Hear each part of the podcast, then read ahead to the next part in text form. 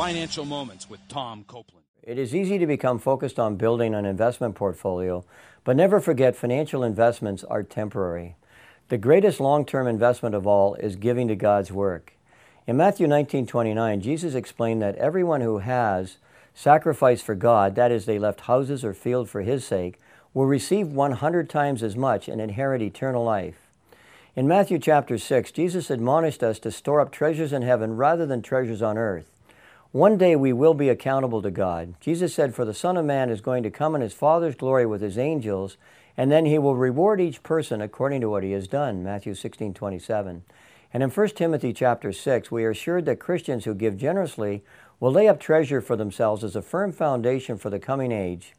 In summary, in my own words, giving to God's work is the best way to convert a temporal asset such as money into something of eternal benefit. To learn more, check out CopelandFinancialMinistries.org.